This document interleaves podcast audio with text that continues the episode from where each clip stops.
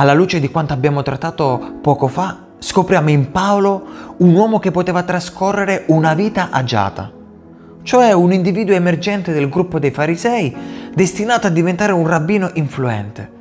Eppure Paolo fece un'attenta valutazione della sua vita, giungendo a una conclusione piuttosto sorprendente, ovvero egli disse considero queste cose come tanta spazzatura, sopportando tutte le situazioni tremende che abbiamo elencato poco fa. Ciò che scrive Paolo in Filippesi 4 risalta ancora di più se teniamo presente lo sfondo della sua vita. Non dobbiamo considerare la vita di Paolo soltanto mentre si rilassa a casa di Lidia e gusta cibi prelibati.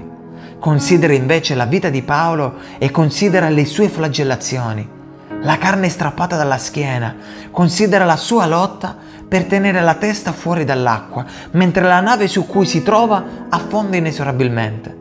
Considera il suo sonno agitato durante la notte, mentre i persecutori perlustrano le strade per scovarlo e per ucciderlo. Immagina il suo fisico accartocciato a terra, la faccia insanguinata fra la polvere, mentre si copre la testa e il corpo in un disperato tentativo di ripararsi dai colpi delle pietre che saettano da ogni parte. Ora, dopo aver immaginato tutto questo, prova a leggere i versi di Filippesi 4 da 11 a 13 dove Paolo stesso scrive, non lo dico perché mi trovi nel bisogno, poiché io ho imparato ad accontentarmi dello stato in cui mi trovo. So vivere nella povertà e anche nell'abbondanza, in tutto e per tutto. Ho imparato a essere saziato e ad avere fame, a essere nell'abbondanza e nell'indigenza, poiché io posso ogni cosa in colui che mi fortifica. Ora riusciamo a comprendere che Filippesi 4:13, io posso ogni cosa in colui che mi fortifica, non parla del modo in cui possiamo perseguire i nostri sogni, seguire le nostre passioni, risollevarci dai fallimenti e realizzare tutto ciò che desideriamo con l'aiuto di Dio. Si tratta in realtà dell'efficace testimonianza di chi ha trovato Cristo e l'ha considerato la realtà più preziosa, fonte della vera gioia e del più completo appagamento. In una vita costantemente segnata da alti e bassi, Paolo ha trovato una sicurezza costante, la grande speranza che si colloca al centro della sua vita, Gesù Cristo stesso. C'è un versetto della Bibbia citato in modo più inappropriato di Filippesi 4:13.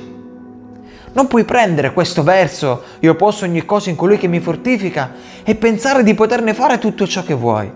Non è quello che sta dicendo Paolo.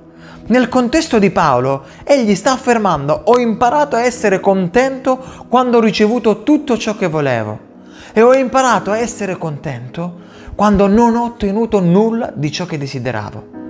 Posso essere contento in entrambi i casi per la potenza di Cristo Gesù. Quando l'Apostolo Paolo dice vivere è Cristo e morire guadagno, egli intende se vuoi uccidermi va benissimo, sarò con Gesù la mia morte mi condurrà direttamente nella gloria di Cristo. E se vuoi lasciarmi vivere, proseguirò la mia missione. La mia vita sarà piena di Cristo. Se vuoi torturarmi, imprigionarmi o schernirmi, confiderò in Dio. La mia sofferenza mi farà diventare come Cristo. La vedrò come una condivisione della sua stessa sofferenza. Attraverso momenti alti e bassi, tra cibi migliori e situazioni peggiori, ricchezza e povertà, malattie e salute, posso fare ogni cosa in virtù di Cristo, che mi rafforza. Ecco, Paolo non sta spargendo fumo.